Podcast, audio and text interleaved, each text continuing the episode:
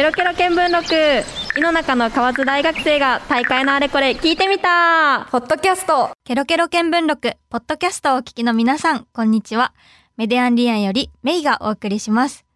今回は、ケロケロ見聞録6月放送、ゴーゴー交通、今日も議論は青信号のダイジェストをお送りします。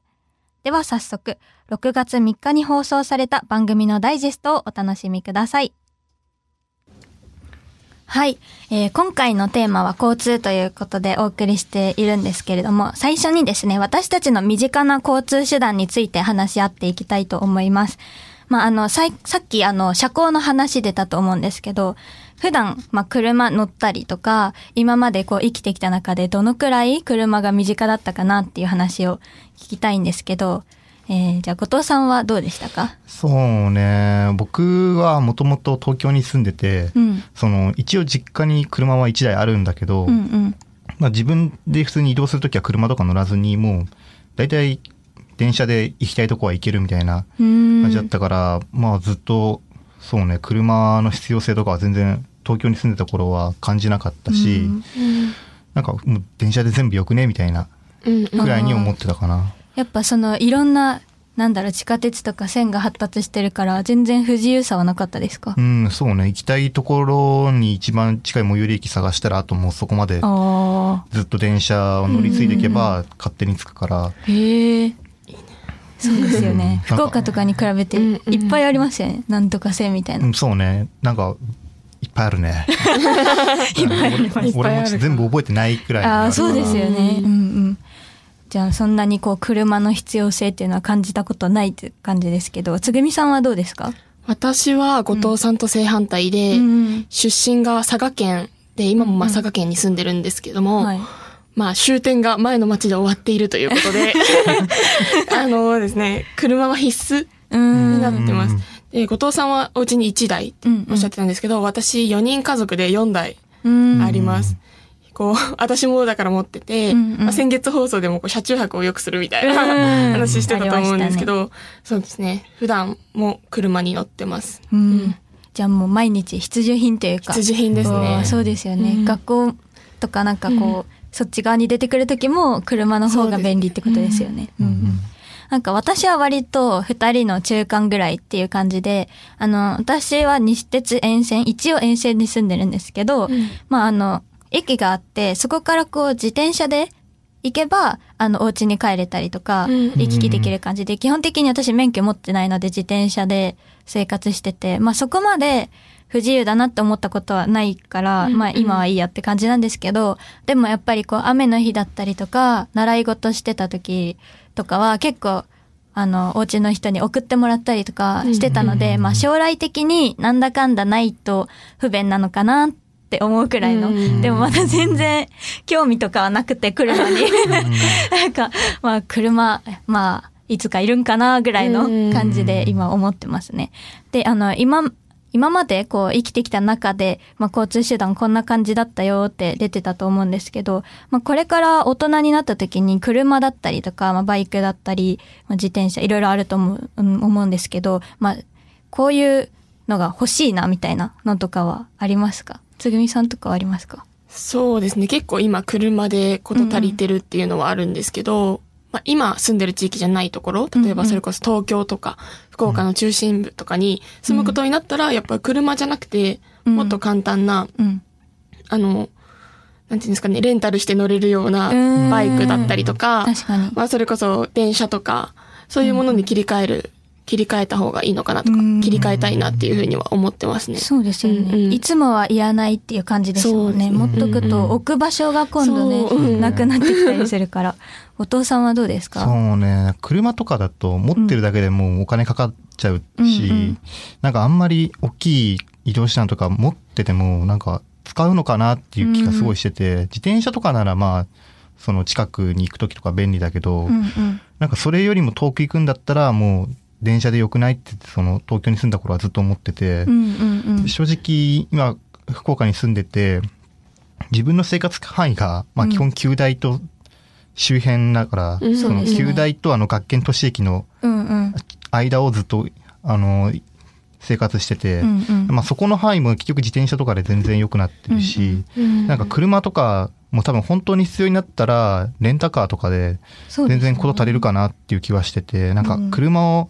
自分が将来なんか所有するのはなんかあんまりこうイメージが湧かないっていうか、うん、確かに。なんか、あの、調べてみたんですけど、今実際に車を持つっていうよりも、あの、レンタカーだったりとかで使う人が多いみたいで、あの、その車を借りるっていう方法も、カーリースとレンタカーっていう二つ方法があって、今まではそのリースって言って長期間で、あの、自分、その車に自分だけ契約するその、そういうのがあったんですけど、今は、こう、いろんな人と短期間でレンタルする。だから今日だけ乗りたいから、今日だけ、あの、レンタカー借ります、みたいな人が増えてるみたいで。で、まあなんかそれが、こう、車離れとも言われてはいるんですけど、あの、お二人みたいに、何、都会に住んでたらいらないかなっていう人は結構多くなってるんですけど、なんかそれっていうのも、あの、昔は車にそのロマンを求めてた人が多かった。なんか移動手段としてだけじゃなくて趣味として持ってる人が多かったけど、あの最近になるとやっぱりあのお二人みたいに使いたい時だけでいいっていうか、うん。効率化だったりコストパフォーマンスってところをあの求めてる方が多いみたいなので、こうシェアだったりそういうレンタカーっていうのが増えてるみたいです。うんうん旧大にもあの、ありますね。楽スクもあるじゃないですか。使ったことあります？いや、ない。でも最近本当に結構使ってる人が多くて、皆さんご存知かわからないんですけど、九州大学って本当に広いんですよ。うんそうですね。で、こう、建物と建物を移動しようと思っても、徒歩で15分かかったりとか、ん。例えばこう山の上の方にある課外活動棟っていうところに行こうと思ったら、うん。まあ、歩いて20分以上かかるんですよ。その間を、こう、楽スクっていう電動スクーターで、うん。まあ、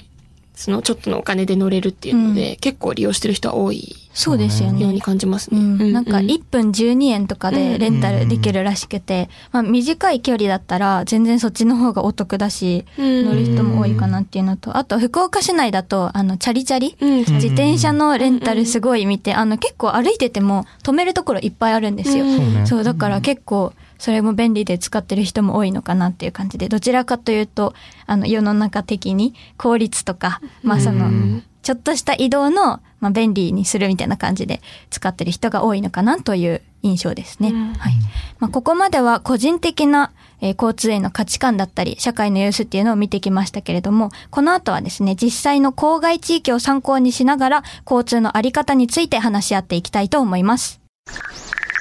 ケロケロ見聞録ホットキャストお送りしているケロケロ見聞録。今月は、ゴーゴー交通、今日も議論は青信号をテーマにお送りしています。はい。えー先ほどはですね、あの、私たちが今まで生きてきた中で交通とどんな風に関わってきましたかっていうか感じで身近な交通手段について話してきたんですけれども、まあ、これからは、えっ、と、冒頭で紹介したように、実際に人気が高まっている地域の交通手段を参考にしながら話していきたいと思います。あの、今回私たちが取り上げるのが糸島市なんですけど、まあ、糸島市っていうのはここ数年ですね、本当に移住地として結構うん人気高まってきて見ますよね。めっちゃ見ます。そうそう、なんか観光地、移住地としての人気が高まってきてて、まあそういう、こうなんだろう、都市からは少し離れてるんですけど、人気があって移住者も多くなってる街の例として糸島市を取り上げて、まあその交通手段を参考にしながら、えー話していきたいと思います。はい。まあ実際に糸島市の筑前前原駅っていうところの周辺に私たち行ってきたんですけど、うん後藤さんどうでした？なんだろう、栄えてるなっていうイメージがなんかこうあって、うん学研都市駅から旧大までって、なんか本当にその学生が住む場所みたいなうん。感じで栄えてて、なんかこう、盛り上がってるみたいな雰囲気はあんまり感じてなかったんだけど、普段住んでて。うんでも、この筑前前原まで行くと、逆に結構人がいっぱいいて、なんかそこでいろんな人が住んでてっていう、なんかその、活気を感じたっていうか、雰囲気に変わっててなんかそこで変わるのがなんかすごい不思議っていうか、そうですよね。うん。あの、なんか、街の中心を大きい道路が一個通ってたじゃないですか。202号線かな？通ってたんですけど、そこに結構、あの、何でもお店があるというか、本当にそうだね、うんファストフードから、あの、スーパーもあったし、なんか服が買えるようなお店もあって、うん遊ぶところもあってみたいな感じで、その、道一本になんか全てが揃ってたっていうかね、だからあの周辺に住んでる人たちとかは全く不自由することないと思うし、うん。うん、なんかそういう、こう、行けば何でも揃う、うん。狭い範囲で何でも揃うっていうのはすごく便利なところなのかなっていう感じはしましたね。うん。あとは、あの、コミュニティバスっていうのも糸島市にはあって、あの、浜坊号っていうのがあるんですけど、それ見たと思うんですけど、つぐみさんどうでしたか？結構ね、か、なんていうんですかね、目立つようなうん色。うん黄色の、黄色ベースでこう、イトゴンっていう糸島のキャラクターがいるんですけど、ドラゴンの、がこう、たくさんついてて、うんすごい目立つなって 思ったんですけど、結構利用してる人もうん。思ったより多くて、私たちがこう、前原市内歩いてる時も。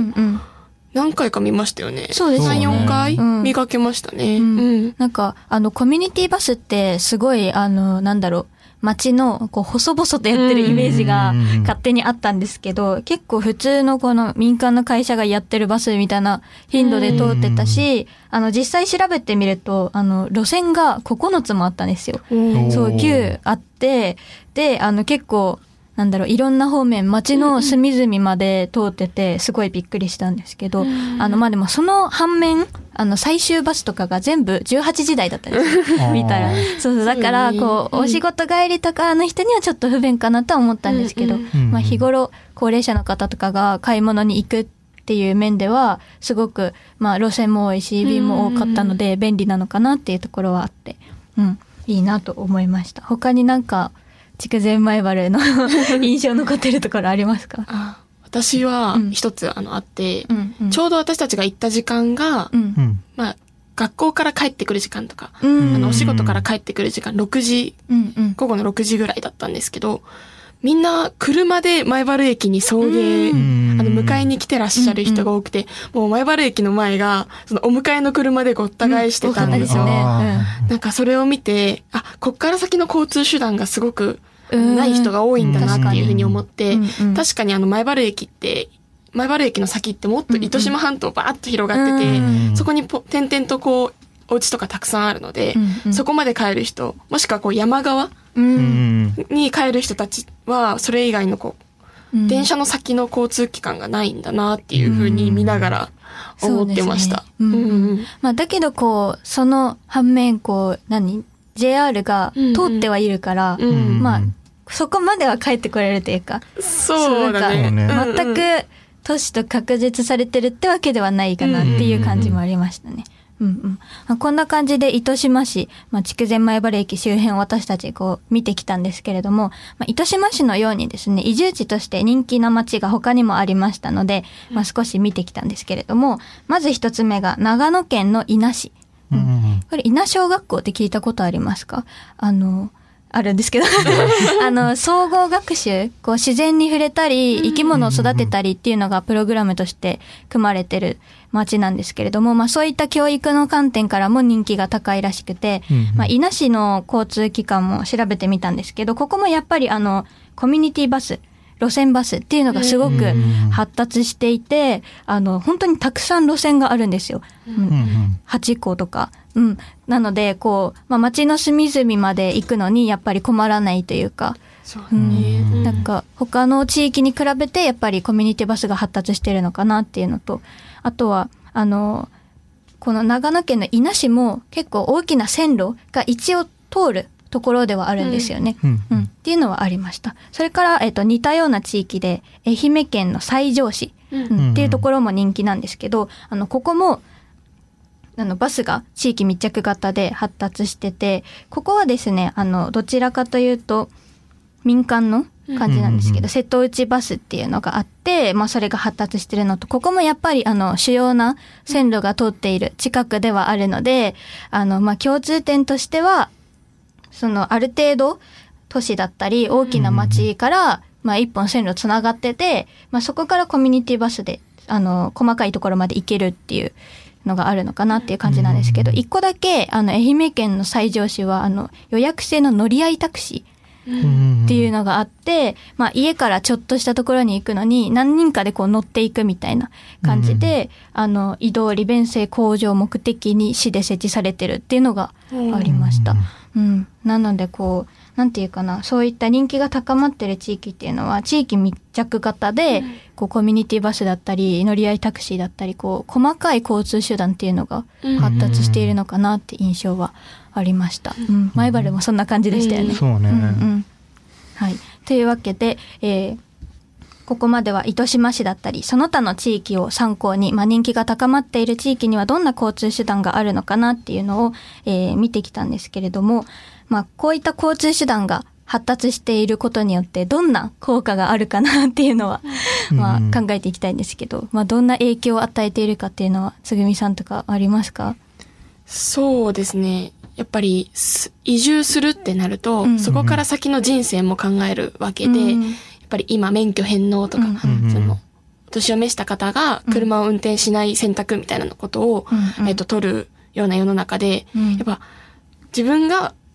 こう、高齢者になった時に移動できるかなとかって、うん。移住の時にすごく大事なポイントだと思うんですよ。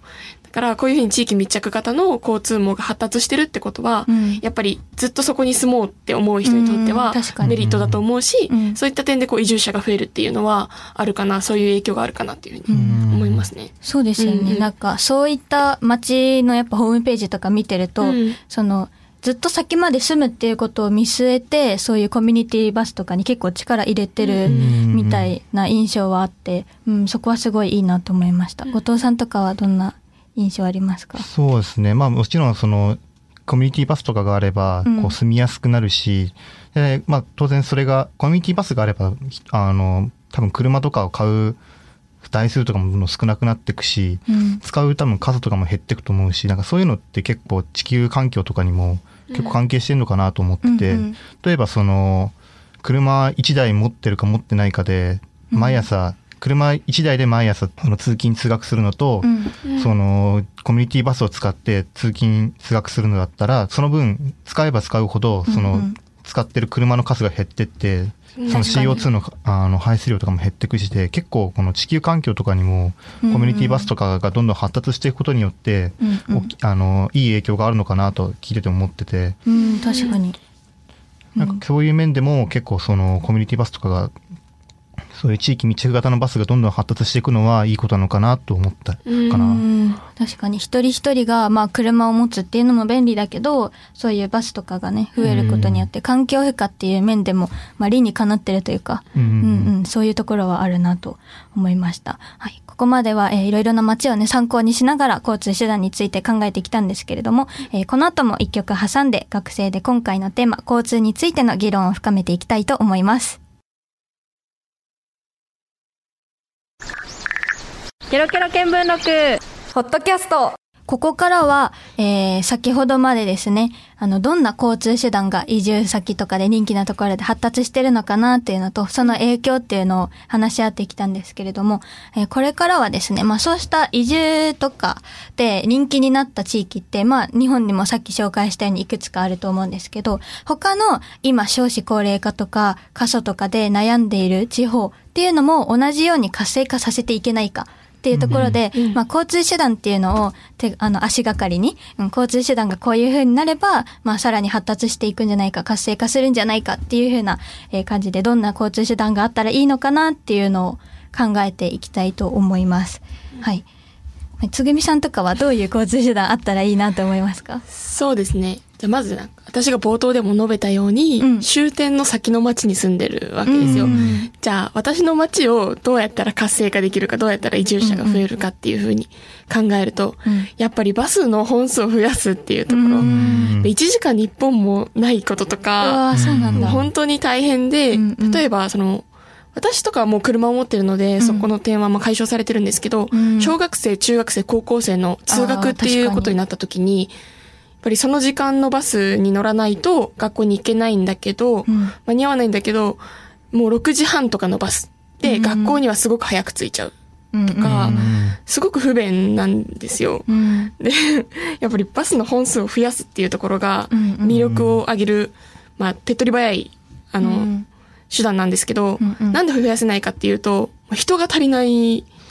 し、人が乗らないっていうのが、まあ、過疎地域の今の現状で、うん。私が一個、その点で増えればいいなって思ってるのが、はい。本当につい先日、今収録してる昨日、収録日の昨日、あ、収録日の前日とかなんですけど、あの自動運転レベル4が、うん。あの、始まった、茨城県で始まったっていうので、もう運転手もおらず、監視する人もおらず、そうなんだ。もう完全自動運転でへえ。バスの運行が始まったっていうのを、あの、うんみニュースで見まして、うんこれはあるといいなっていうふうに確かに。思いましたね。うんやっぱり一人だけでいいらしいんですよ。もう監視する人が一人いるだけへで、そのシステムを見ながら、あ、ちゃんとバスが動いてるなっていうのを見るだけでよくって、やっぱネックとなるのがやっぱ大型免許の取得らしいんですよ。うんうんうんその、運転免許を取らなくちゃいけないから人が集まらないっていうところもあるらしいので、そう見るだけだったら運転免許もいらないっていうので、うんうんまあこれが発達すると、もうちょっと私が住んでる地域も活性化するんじゃないかなっていうふうに思いましたね。確かに。うんうんこう、なんか、高齢者の方で、うん一人とか二人とかで住んでらっしゃる方って、うん。こう、やっぱ車運転するのももう危ないからっていうのもあるし、なかなかこう、街まで降りていけないっていうところもあると思うんですけど、うんあの、やっぱその自動運転だと、こう、もっといろんなところに行けるってことですよね。うん負担が少なくなるから。うん、それはすごくいいなと思います。はい。後藤さんはどんなのがあればいいかなと思いますか？そうね、交通手段を増やすってことを考えると、うん。その、まあ、さっきその出てたコミュニティバスとかっていうのは、なんか俺すごい大事な要素なのかなと思ってて、うん。コミュニティバスとか使ってれば、その要はその地域だったらどこでも行ける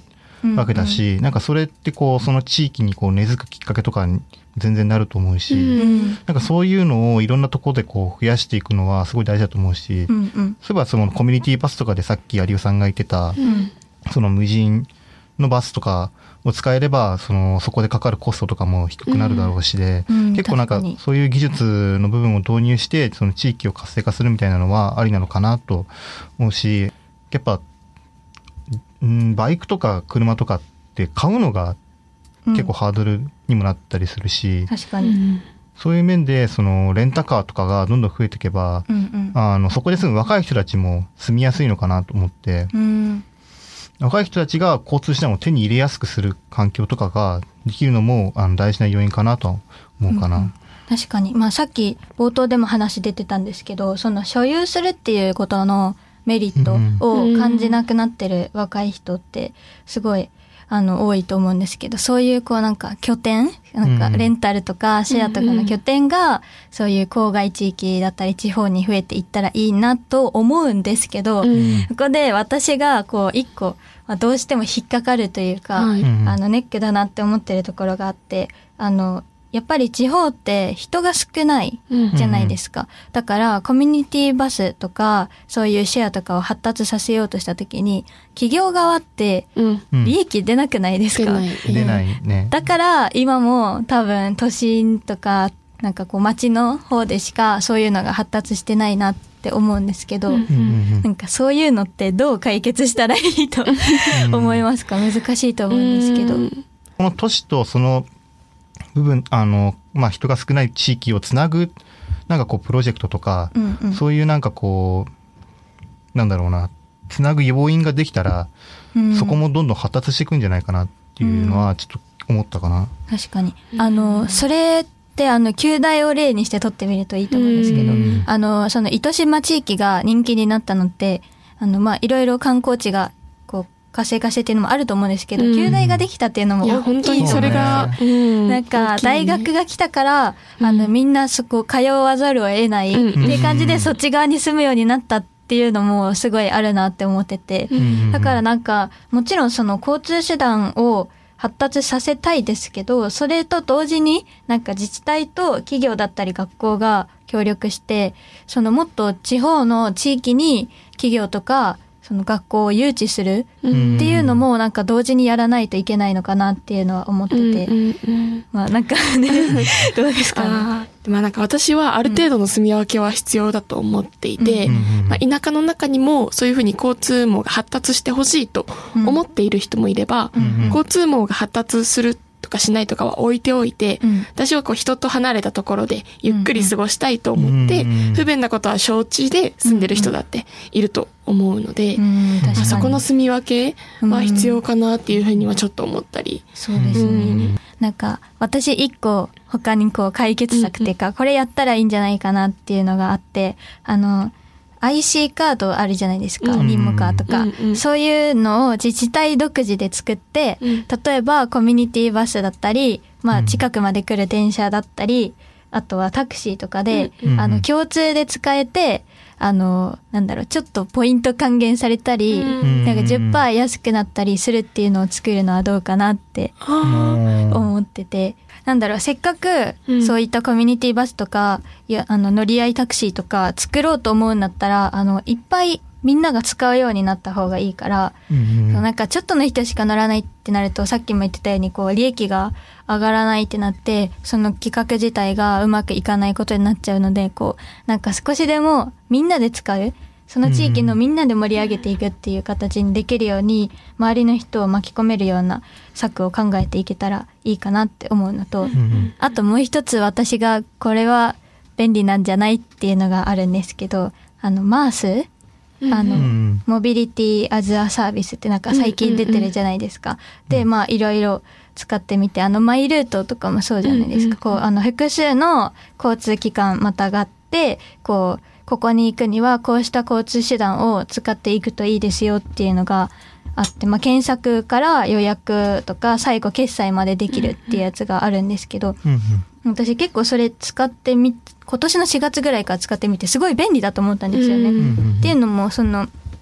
例えば、まあ、私が地元から今回の筑前前原に行くとか言った時に、うんまあ、どういうのを乗り継いでいけばいいのかなっていうのは結構あって、あの移住する人って特にそうだと思うんですよ。うんまだ初めて移住する人たちは、あの、どの交通手段を使ったらよくてとか、わかんないと思うから、なんかそういうのを、こう、何、マースのサービスを使って、うん。わかりやすくする、うんうん使いやすくするっていうのはすごく重要かなって思ってて、うんなんか、他の地域から新たな人をたくさん取り込むためには、そういったところを、まあ、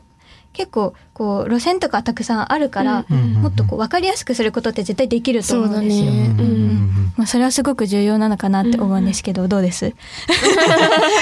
う ん重要だと思う。重要だと思いますよね。うん。まあなんか、こう、最終的に考えると、まあ、交通だけでうん。移住地を増やそうっていうのは、まあ難しい話なんですけど、まあこう、いろいろ、先ほどのシェアだったりとか、あの、コミュニティバスだったりとか、マースだったりとか、たくさん技術が発達してきてるので、まあこれ、発明された技術を組み合わせて、まあうん。いろんな拠点も移しながら、あの、こう、過疎地域だったり、郊外地域も、まあみんなが住みやすいように、移住者も増えるように発達させていけたらいいなというふうに思っております。はい。まあ、ここまで話してきたように、交通手段っていうのはその町の人々の生活を支える重要な存在っていうのがすごくうん分かったし、まあ私たちも自分がこれから住むってなった時にいろいろ考えることあったと思うんですけど、あの、まあ交通手段っていうのは地域の発達とかにも大きく関わってくる問題だと思いますので、えーぜひあなたの身の回りの交通の、えー交通にも注目してほしいと思います。まあ自分が、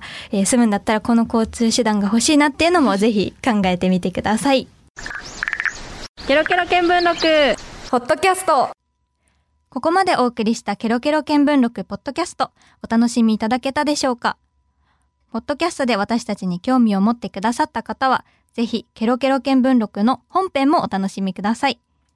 ケロケロ見聞録は毎月第1日曜日の夜10時から11時まで放送しています。ここまでのお相手はメディアンリアンよりメイでした。